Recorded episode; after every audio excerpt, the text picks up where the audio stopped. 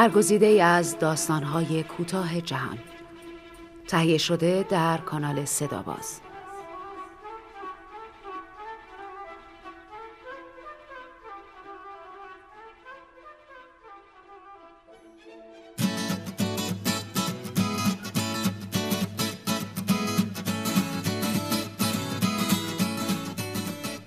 شاعر نویسنده سامرست موام. مترجم ملیحه بهارلو با صدای بهناز بستان دوست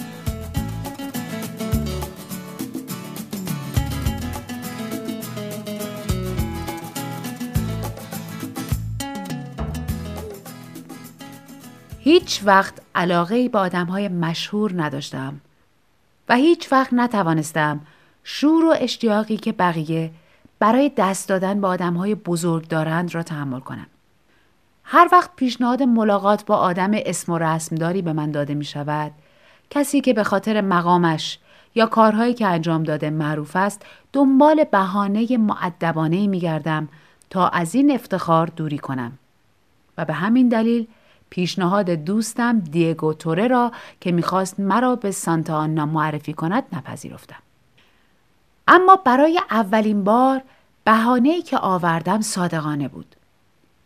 سانتا آنا نه تنها شاعر بزرگی بود بلکه انسان رمانتیکی هم بود و دیدنش در آن حالت ضعف و ناتوانی حتما سرگرم کننده بود کسی که ماجراهایش حداقل در اسپانیا شبیه افسانه بود اما می‌دانستم که پیر و بیمار است و نمی توانستم این فکر را از ذهنم دور کنم که ملاقات با یک فرد بیگانه و غریبه برایش جز آزار و اذیت چیز دیگری نخواهد داشت. کالیستو سانتا آنا آخرین نسل از شاعران مدرسه گرند بود. در دنیایی که هیچ ارزشی برای بایرونیسم قائل نبودند فلسفه وجودی بایرونیک را پایگذاری کرد و داستان زندگی پرفراز و نشیبش را در مجموعه ای از اشعارش بیان کرد و شهرتی به دست آورد که برای معاصرانش ناشناخته بود. البته من نمی‌توانم ارزش کاریش را قضاوت کنم زیرا آنها را اولین بار وقتی خواندم که 23 ساله بودم و مجذوبشان شدم. آنها یک جور شور و هیجان، عظمت، گستاخی و سرزندگی داشتند که مرا کاملا و عمیقا عاشق خود کردند. آن اشعار لطیف و تنین انداز و آن وزن و آهنگ فراموش نشدنی چنان با خاطرات فریبنده دوران جوانیم گره خورده و در هم آمیختند که هنوز هم با خواندنشان قلبم شروع به تپیدن می کند. دوست دارم اینطور فکر کنم که کالیستو سانتا آنا لیاقت شهرتی را دارد که در بین مردم اسپانیایی زبان از آن برخوردار است. در آن روزها شعرهایش ورد زبان همه جوانها بود و دوستان من بیوقفه از سبک دیوانوار او سخنرانی های پرحرارتش زیرا او علاوه بر شاعر بودن سیاستمدار هم بود شوخ طبعی نافذش و همچنین از عشقهایش با من صحبت می کردند. انسان آزادیخواهی بود که گاهی اوقات یاقی و قانون شکن می شد. جسور و ماجراجو بود اما مهمتر از همه عاشق بود. همه ما از علاقه و اشتیاقش به هنرپیشه های بزرگ و خواننده های درجه یک خبر داشتیم. مگر نه اینکه آنقدر غزل های سوزانش را خوانده بودیم که همه را از بر بودیم. غزل هایی که در آن عشق، غم و اندوه و خشمش را توصیف می کرد. و ما می دانستیم که یکی از ملکه های اسپانیا که از نوادگان اسرائیلی بربون ها بود تسلیم التماس ها و خواهش های او شده بود و وقتی که سانتا آنا از عشق او دست کشید ملکه پرده از روی حقیقت برداشت. وقتی که خاندان فیلیپس که از اجداد سلطنتی ملکه بودند از دست او خسته شدند ما حرکت رمانتیک آن خانم را تحسین کردیم زیرا کاری که کرد هم برای خودش آبرومند و محترمانه بود هم خوشایند شاعر ما اما همه اینها سالها پیش اتفاق افتاده بودند و حدود رب قرن بود که جناب کالیستو متکبرانه از دنیایی که دیگر هیچ چیزی برایش نداشت کنارگیری کرده و در زادگاهش شهر اسیجا زندگی کرده بود. این مربوط به زمانی بود که اعلام کردم قصد رفتن به آنجا را دارم. یکی دو هفته ای را در سویل گذرانده بودم. نه به خاطر او بلکه به خاطر اینکه آن شهر شهر آندلوسی کوچک و جذابی است با خاطراتی که آن را برایم عزیز می کند و بعد دیگو توره این آشنایی را پیشنهاد داد به نظر می رسید جناب کالیستو به جوانترها اجازه می‌داد بعضی وقتها به دیدنش بروند و گهگاه با چنان شور و حرارتی صحبت می کرد که مخاطبانش را به هیجان می آورد و آنها را به یاد روزهای بزرگی می انداخت که بسیار برجسته و عالی بود. پرسیدم الان چه شکلی است؟ عالی. عکسی ازش داری؟ ای کاش داشتم. از سی و پنج سالگی تا کنون از رفتن مقابل دوربین خودداری کرده است. می‌گوید مایل نیست آیندگان او را جز با قیافه جوانیش بشناسند. اعتراف می کنم این اظهار غرور و خودبینی ذره مرا تحت تاثیر قرار نداد.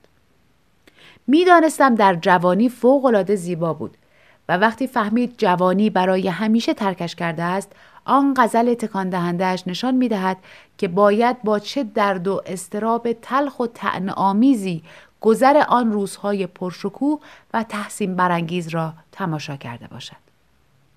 اما پیشنهاد دوستم را نپذیرفتم. بیشتر ترجیح می دادم یک بار دیگر شعرهایی را که به آن خوبی شناخته بودم بخوانم و بعد در خیابانهای آرام و پر از آفتاب اسیجا آزادانه پرسه بزنم. بنابراین دریافت یادداشتی از این مرد بزرگ در عصر روزی که وارد شهر شدم مایه بحت و حیرتم شد. دیگو توره درباره دیدار من نامه برای او نوشته بود و او بسیار خوشحال می شد اگر فردای آن روز ساعت یازده به دیدارش بروم. در آن شرایط چاره ای نداشتم جز آنکه رأس ساعت تعیین شده در خانه او حاضر باشم. هتل من در پلازا بود که در آن صبح بهاری پر جنب و جوش و سرزنده بود.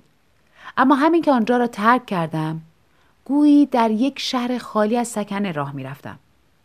خیابانها، خیابانهای سفید پیچ در پیچ خالی بودند. فقط گاهی زنی سیاه پوش که از عبادت و راز و نیازش برمیگشت با قدمهای حساب شده از جایی رد می شد. اسیجا شهر کلیسا هاست و به ندرت پیش می آید مسیری طولانی را بروی و سردر یا برج فرو ریخته کلیسایی را نبینی که لک لک ها لانهشان را در آن برپا کردند. یک بار در طول راه ایستادم تا ردیفی از الاغهای کوچکی که رد می شدند را تماشا کنم. پالانهای قرمزشان رنگ پریده شده بودند و نمی‌دانم در خورجینهایشان چه چیزی حمل می کردند. اما اسیجا در زمان خود شهر مهمی بود و بسیاری از این خانه های سفید دروازه های سنگی دارند که سمبل های مخصوص خانوادگی روی آنها نقش بسته است و به همین خاطر سیلی از آدم های پولدار دنیای جدید و ماجراجویانی که در آمریکا ثروتی اندوخته بودند سالهای آخر عمرشان را اینجا میگذراندند. در یکی از همین خانه ها بود که جناب کالیستو زندگی می کرد و هنگامی که پس از زنگ زدن در درگاه خانه منتظر ایستاده بودم از فکر اینکه او چنین زندگی مناسبی دارد خوشحال بودم. در دروازه عظیم و مخروب خانه چنان شکوه و اباحتی دیده می‌شد که با تصویر من از این شاعر بزرگ و متفاوت کاملا تناسب داشت. اگرچه تنین زنگ را در خانه شنیدم با این حال جوابی نیامد و برای بار دوم و سوم زنگ را به صدا درآوردم. بالاخره زن پیری با سبیل کت و کلفتی در آستانه در ظاهر شد. گفت چه می‌خواهی؟ چشمان سیاه ریز و نگاه عبوسی داشت و فکر کردم اوست که از پیرمرد نگهداری می کند. کارتم را نشان دادم. با ارباب شما قرار ملاقات دارم. دروازه آهنی را باز کرد و به داخل دعوتم کرد. از من خواست که منتظر بمانم و خودش از پله ها بالا رفت. بعد از راه رفتن در خیابان، ایوان خونکی مطبوعی داشت. اندازه و شکل آن عالی و بینقص بود. طوری که فکر می کردی توسط یکی از معماران قدیمی صاحب سبک اسپانیا ساخته شده است. اما رنگ آن کدر و لکهدار شده بود. کاشی های کف ایوان شکسته بودند و در جاهای مختلف تکه های بزرگی از گچ دیوار پوست پوسته شده و ریخته بود. تقریبا در هر چیزی یک جور حس فقر و نداری وجود داشت.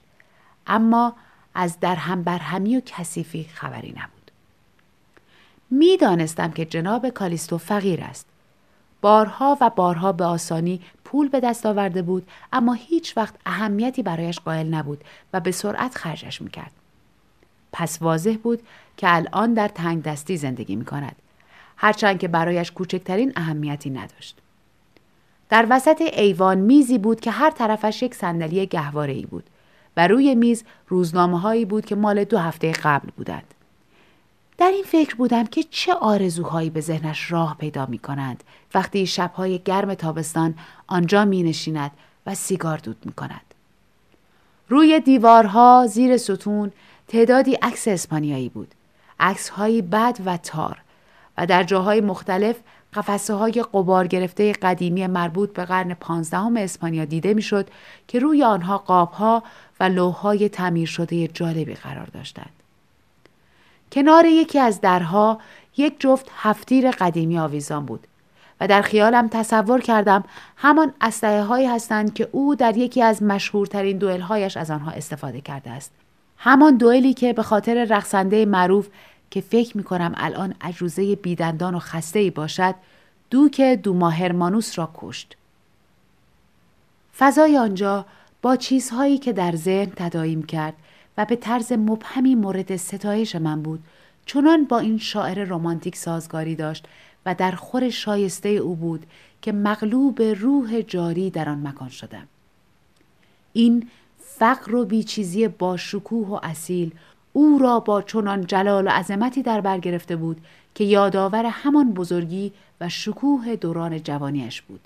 هنوز همان روحیه قالب قدیمی در وجود او بود و همین باعث می شد که بخواهد زندگی برجستش را در آن خانه عظیم و ویران به پایان برساند. مطمئنا مرگ سراغ یک شاعر بزرگ هم می آید. ابتدا این دیدار برایم بی تفاوت و تا حدی خسته کننده بود. اما کم کم داشتم دست پاچه و عصبی می شدم. سیگاری روشن کردم. در زمان تعیین شده آمده بودم و نمی‌دانستم چرا پیرمرد نمی آید. سکوت به طرز عجیبی آشفتم می کرد. ارواح گذشته به داخل ایوان آرام هجوم آورده بودند و یک دوره مرده و سپری شده. مثل سایه جلوی چشمانم جان می گرفت. آدم های آن دوره یک جور شور و حال دیوانگی و هیجانی داشتند که از دنیای امروز برای همیشه رخت بربسته است. ما دیگر قادر به انجام کارهای بیپروا و جسورانه آنها یا قهرمان بازی های نمایشیشان نیستیم. صدای شنیدم و قلبم به شدت شروع به تپیدن کرد خیلی هیجان زده بودم و وقتی بالاخره او را دیدم که به آرامی از پله ها پای می آمد نفسم بند آمده بود. کارت من در دستش بود. پیرمردی قد بلند و به شدت لاغر بود. با پوستی به رنگ آج. موهایش پرپشت و سفید بود. اما ابروان انبوهش هنوز تیره بودند و باعث می شدند چشمان درشت و محزونش جلوه خاص پیدا کنند و بدرخشند. عجیب بود که در آن سن و سال آن چشمهای سیاه هنوز درخشندگی خود را حفظ کرده بودند. بینیش عقابی و خیلی نزدیک به دهانش بود. همانطور که نزدیک می‌شد چشمانش که اصلا دوستانه نبودند روی من ثابت مانده بودند و مرا با خونسردی ارزیابی می کردند. لباس سیاه پوشیده بود و کلاه لب پهنی در دست داشت. بسیار با وقار بود و به شعن و بزرگی خود اطمینان کامل داشت. دقیقا همانطوری بود که دوست داشتم باشد. و هنگامی که نگاهش کردم فهمیدم چطور این همه سال آدمها را تحت تاثیر خود قرار داده بود. ذهنهایشان را تسخیر کرده بود و قلبهایشان را ربوده بود. او به تمام معنا شاعر بود. به ایوان رسیده بود و کم کم داشت نزدیکم می‌شد. چشمانی به تیزی عقاب داشت. لحظه با شکوه بود زیرا که او آنجا ایستاده بود نماینده شاعران بزرگ و مهم اسپانیا جانشین هررای بزرگ فریر لویس نوستالژیک و تأثیر برانگیز خوان لاکروز عارف و جانگورای سخت خان و پیچیدگو او آخرین نفر از این رشته طولانی بود و به راستی استحقاق آن را داشت که قدم در جای پای آنها بگذارد. یک دفعه متوجه شدم قلبم در حال خواندن آواز عاشقانه و لطیفی بود که یکی از مشهورترین اشعار جناب کالیستو بود. خیلی دست پاچه شده بودم.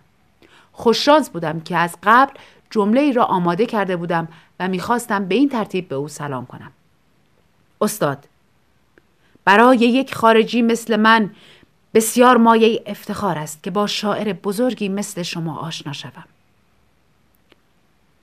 برای لحظه چشمان تیزبینش با حالت خاصی درخشیدند و لبخند محوی روی لبهای بی حالتش نقش بست. من شاعر نیستم آقا. فروشنده ابزارالاتم. اشتباهی رخ داده است. جناب کالیستو همسایه بغل دستی ماست. خانه را اشتباه رفته بودم.